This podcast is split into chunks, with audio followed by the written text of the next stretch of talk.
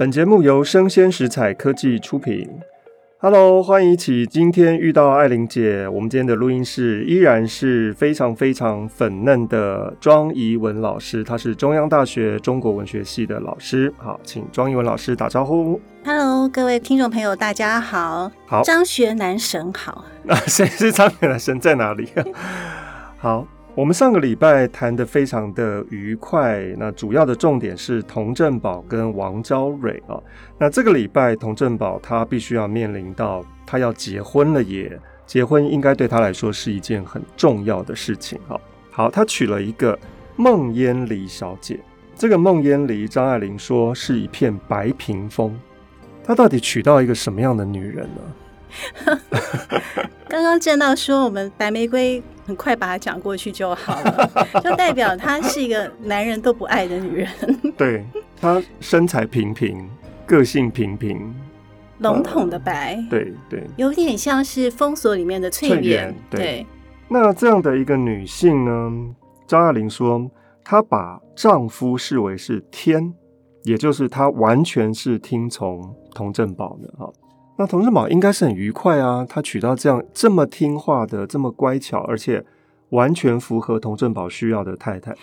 为什么童振宝还是不快乐？童振宝居然又去嫖妓了。他很矛盾，嗯，因为他喜欢的是热情放浪的女人，嗯，但又觉得罩不住他们，嗯，然后碰到像这样子什么都要问呃振宝意见的女人，他又觉得非常没有挑战性，非常的无趣。对，重点是烟里他连最好的。室内运动都不喜欢。什么叫做最好的室内运动？你觉得夫妻的室内运动打桌球都不喜欢啊？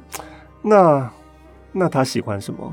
他的人生其实还没有展开。嗯，他可能不晓得自己能喜欢什么，可以喜欢什么。而且有个重点，这代表郑宝也没有让他喜欢。对，我们看他后来好像有了一种新的可能嘛。嗯，跟裁缝在一起的时候，看起来是喜欢的。对对。那至少是一个自己的选择啊。好，我们看到童振宝结婚之后，并没有更多的快乐，他居然要去嫖，嫖那种又黑又丑又胖的。哎，怎么男人会喜欢这种？你不要又要问我了哦。我正想问你，我又不是童振宝，我不晓得。他并没有说丑，只说面貌不甚挑剔。对呀、啊，所以他在乎的是身材。嗯，他喜欢的是丰腴的，对，对黑的。嗯，嗯，至少要跟他的妻子完全是对比的。嗯，其实他在羞辱他的妻子，在羞辱他自己的选择。没错，张爱玲说这叫做丰肥的入区。这个入躯，怡雯老师说的非常的棒，也就是他对于自己的一种惩罚，这是很深刻的哈。因为我们最后面会看到。童振宝居然要打碎自己的形象，那跟这里完全是呼应的。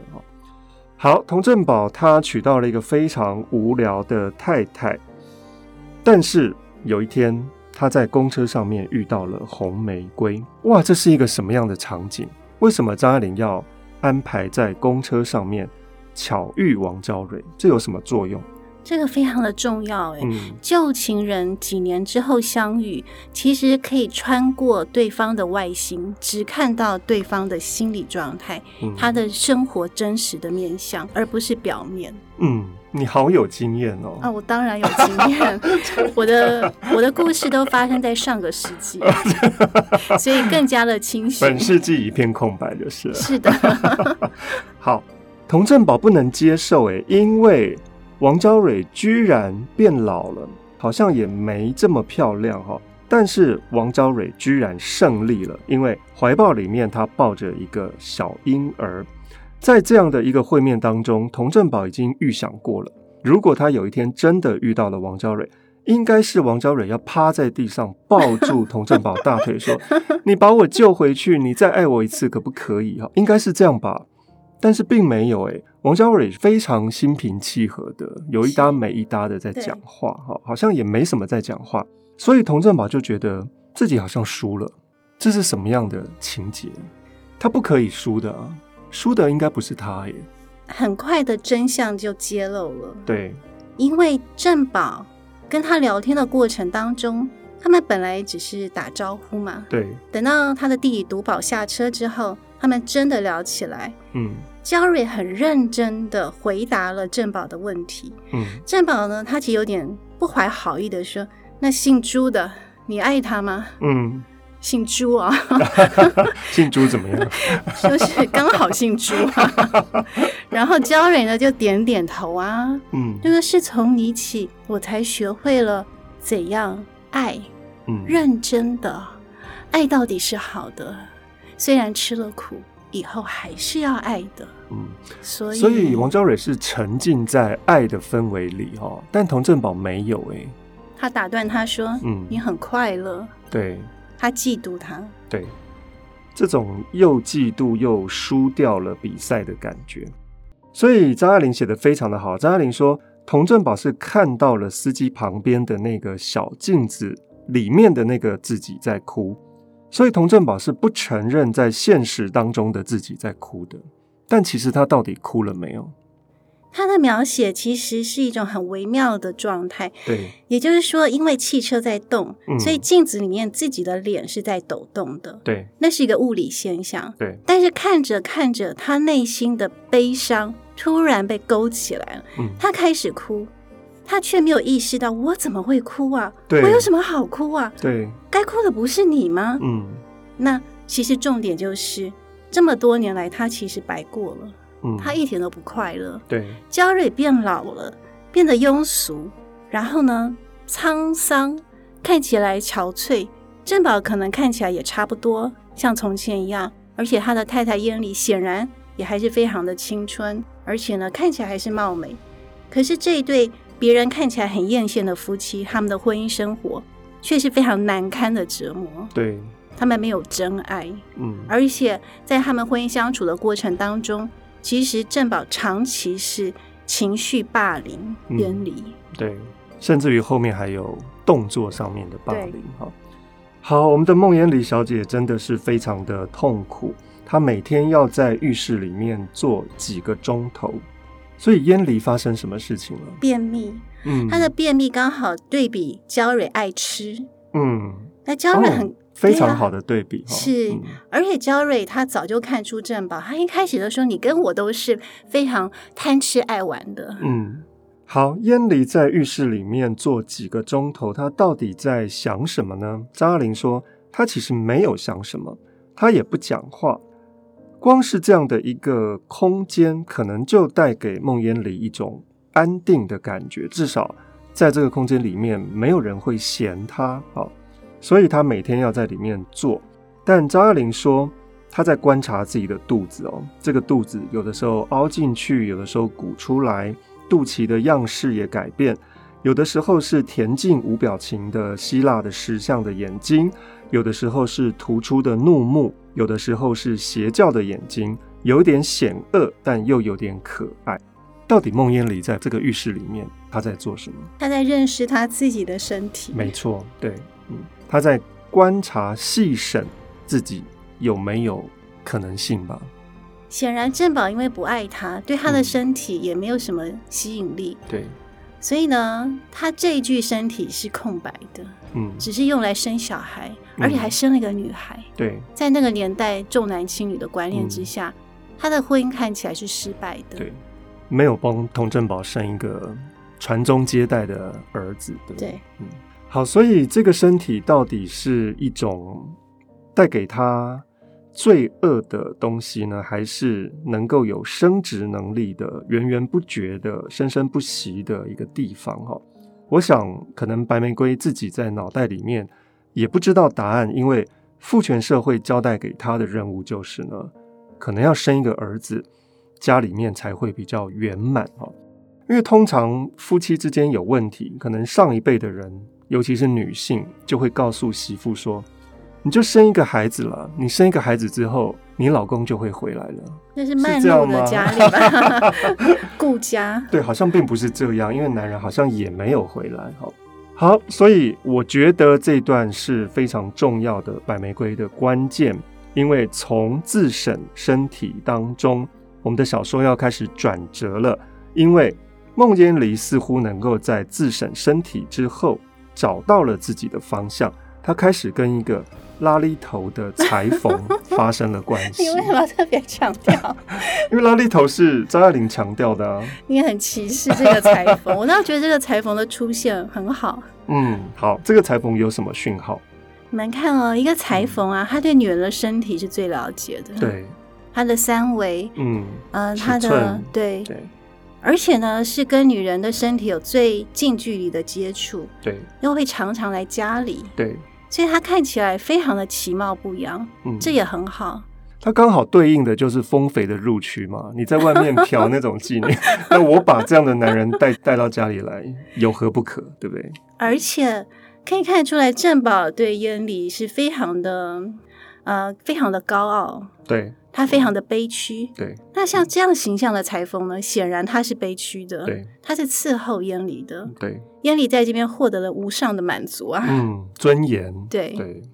所以童振宝就发现到，哎、欸，这对有问题哦，因为外面在下着大雨，裁缝的包包居然是干的，雨伞也是干的，所以他显然已经来很久了，嗯，来很久了，居然还在晾衣服。好，所以你们到底在这段期间发生了什么事情？所以童振宝就觉得这一对绝对有问题。而且他写的最有趣的是，振宝很知道和一个女人发生过关系以后，当着人再碰到她的身体，那神情完全是两样的，极其明显。所以呢，他是冷眼看着他们，嗯，他觉得他们是一对没有经验的奸夫淫妇啊。其实童振宝自己也是啊，因为当初艾许太太跟艾许小姐就是用这样的眼睛去看童振宝的，因为他有经验，对，所以他现在歧视这一代没有经验的。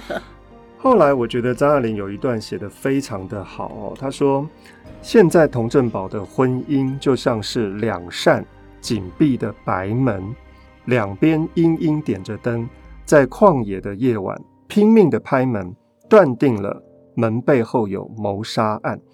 但是把门打开走进去，并没有谋杀案，连房屋都没有，只剩下溪心下的一片荒烟蔓草。这是不是就是张爱玲眼中的婚姻关系？好像都是如此，嗯、各怀鬼胎，对，互不坦诚，嗯，互相窥视，对，哇，那。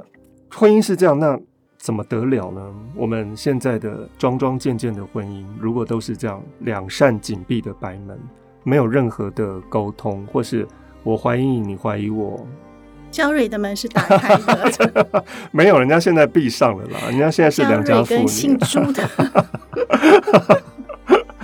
好，这个是张爱玲可能可以概括她观察当中的现代婚姻的样子哈。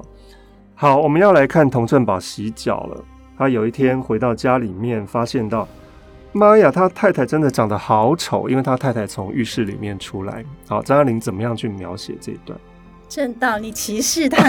哪有？燕丽其实很美耶。燕丽很美，对啊，但是在童振宝的眼中，她是奇丑无比，是污秽的。对，没错。他一直觉得她是污秽的，明明她是洁白的白玫瑰。嗯，因为他讨厌她，嗯，看着她就觉得很脏。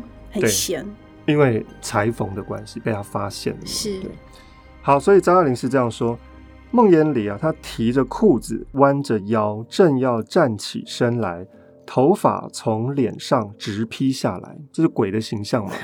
已经换了白地小花的睡衣。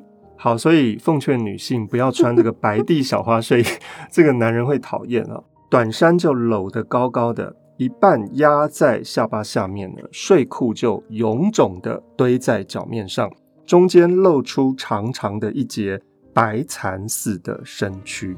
他觉得这个太太是一种污秽啊，是好，所以没救啦。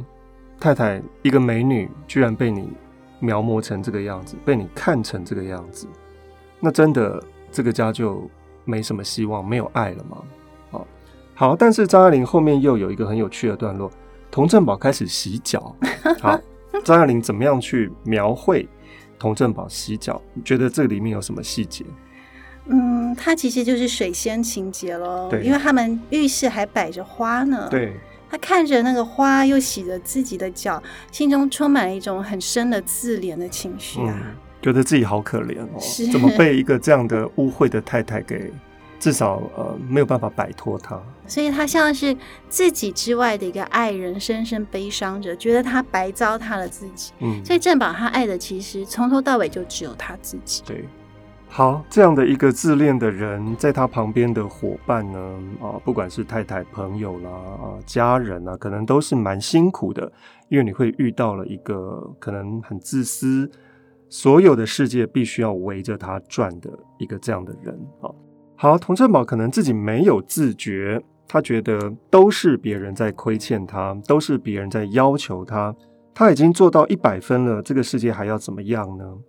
他太太就是出轨啊，就是脏掉啦，那也不能够再做什么事情去挽回了哈。好，所以我们就看到小说的最后面，童振宝居然要用雨伞打碎这个家，而且打碎他自己。那梦魇离，我觉得是很怕童振宝的哈。那啊、嗯呃，怡文老师观察张爱玲是怎么样收束这篇小说的？其实烟离他怕振宝，可能也怕他的婚姻不保。对，嗯，因为他的人生就寄托在这个婚姻之下，只有这个婚姻了。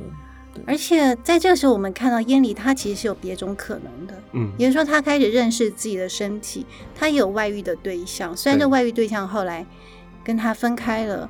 而且，其实我们看小说会觉得他跟彩凤未必真的发展到最亲密的关系，对，对，就是很暧昧，没也没有要跟他走了，可能只是一些身体的触碰。对，但是他也不想要离婚。嗯，呃，也就是说，他现在是一个有过一定阅历的女人。嗯。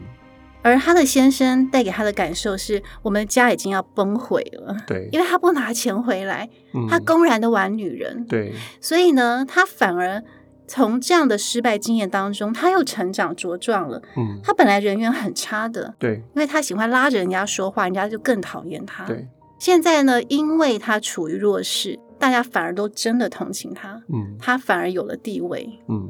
因此呢，郑宝反而在这样的情况之下，他就更难离婚了。嗯，对，所以郑宝他最后的决定，他也只能够拿着台灯去砸他的老婆，可能他也没有办法再做任何进一步的事情哈。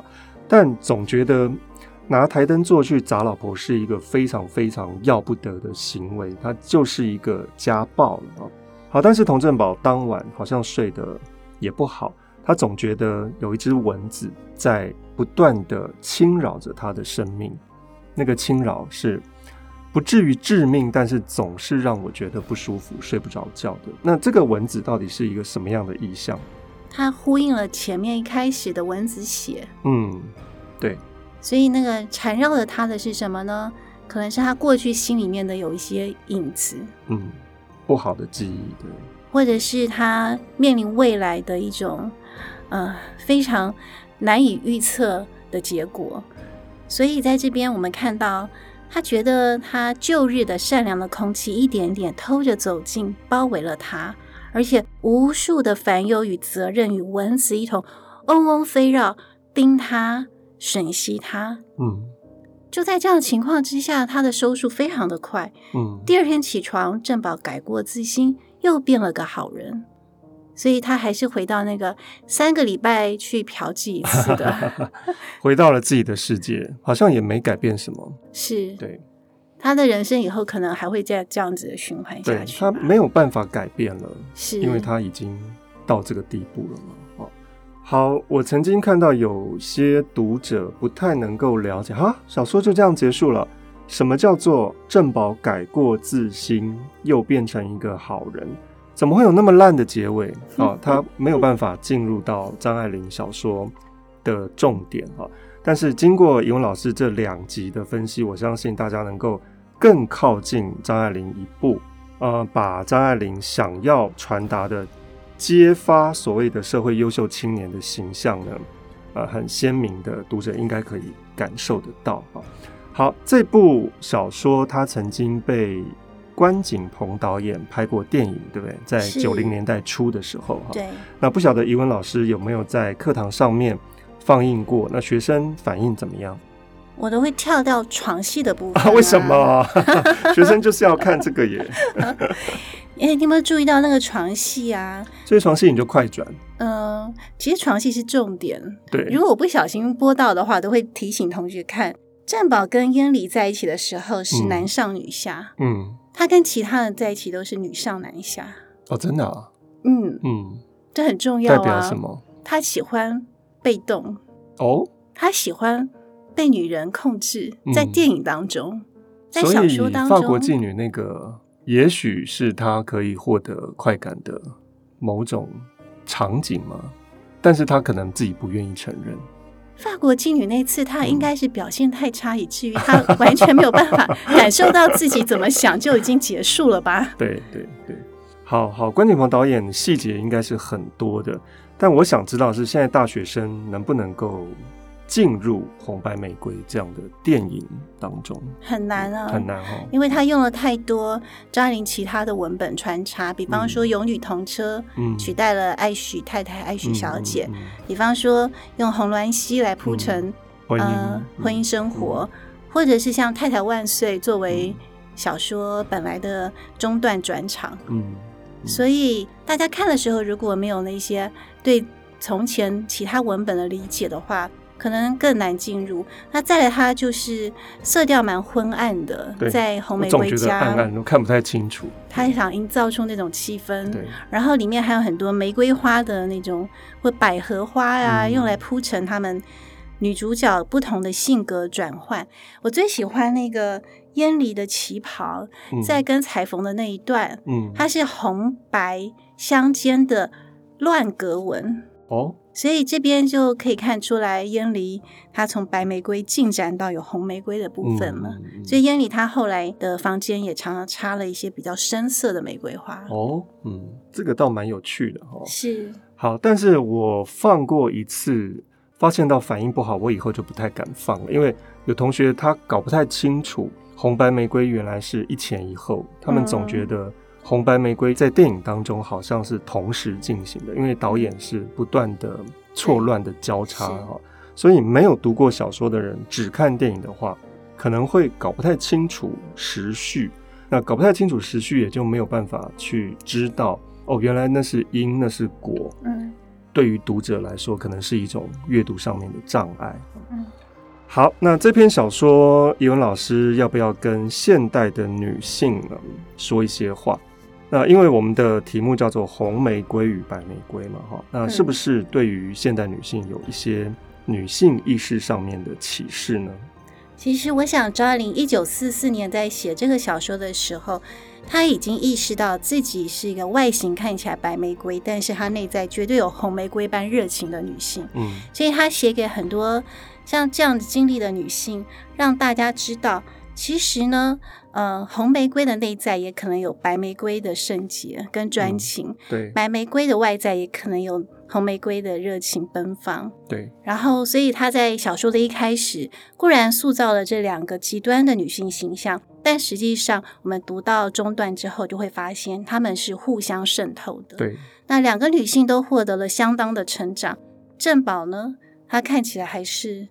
跟从前没有什么差别，嗯、原因是因为他太在乎他那美好的人设，对，他维持那美好的假象，嗯，他的人生因此不能真正面对他内在的需求。但是我倒觉得大部分的人都更接近童正宝，不管是男性或是女性。正道、嗯，你最喜欢谁？这里面呢、啊，嗯，我没有喜欢谁耶，我只觉得。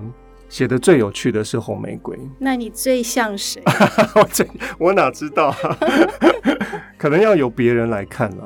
我自己可能觉得自己比较像白玫瑰啊，我很乖啊。你的内在不是红玫瑰吗？好，我们结束这个话题。好，至少这两个女人并不是像童正宝所认定的，红的就是纯的红，嗯、白的就是白的。哈。啊，怡文老师分析得非常的棒。所有的女性其实都是有红白玫瑰，只是不同比例而已。每一个女性可能要知道自己的优势、自己的弱点，好好的去发展自己的红白的颜色。也许你可以调配出属于自己的颜色，粉红啦、淡红啦，各式各样的红，或者是其他的橘色啦、黄色啊、蓝色、紫色，都是你自己的选择，绝对不是由。社会来定义自己的颜色的。好，好，那今天我们的讨论就到这边。那按照惯例，我们当然要请怡文老师来唱歌。怡文老师挑的是电影主题曲，对不对？挑了一首非常难的林忆莲的《玫瑰香》，但我没有办法阻止他，因为我也找不到其他的歌。啊，因为这首歌高的高，低的低，就请各位听众忍耐一下我们。要合唱。花有青菜香。爱过了会再想，雨是谁之欢？不清楚谁能够原谅？幸福也受伤，快乐也叫人忙，丧尽了天良。满足了欲望，玫瑰香，夜未央，心里想的人不一样。花有青菜香，开过一样芬芳。贪婪的欲望，醒来的人不知去向。好，好，我们今天的节目就到这里结束。希望各位能够喜欢《红玫瑰与白玫瑰》，再读一遍，也许你会读到不一样的感觉哦。好，拜拜，拜拜。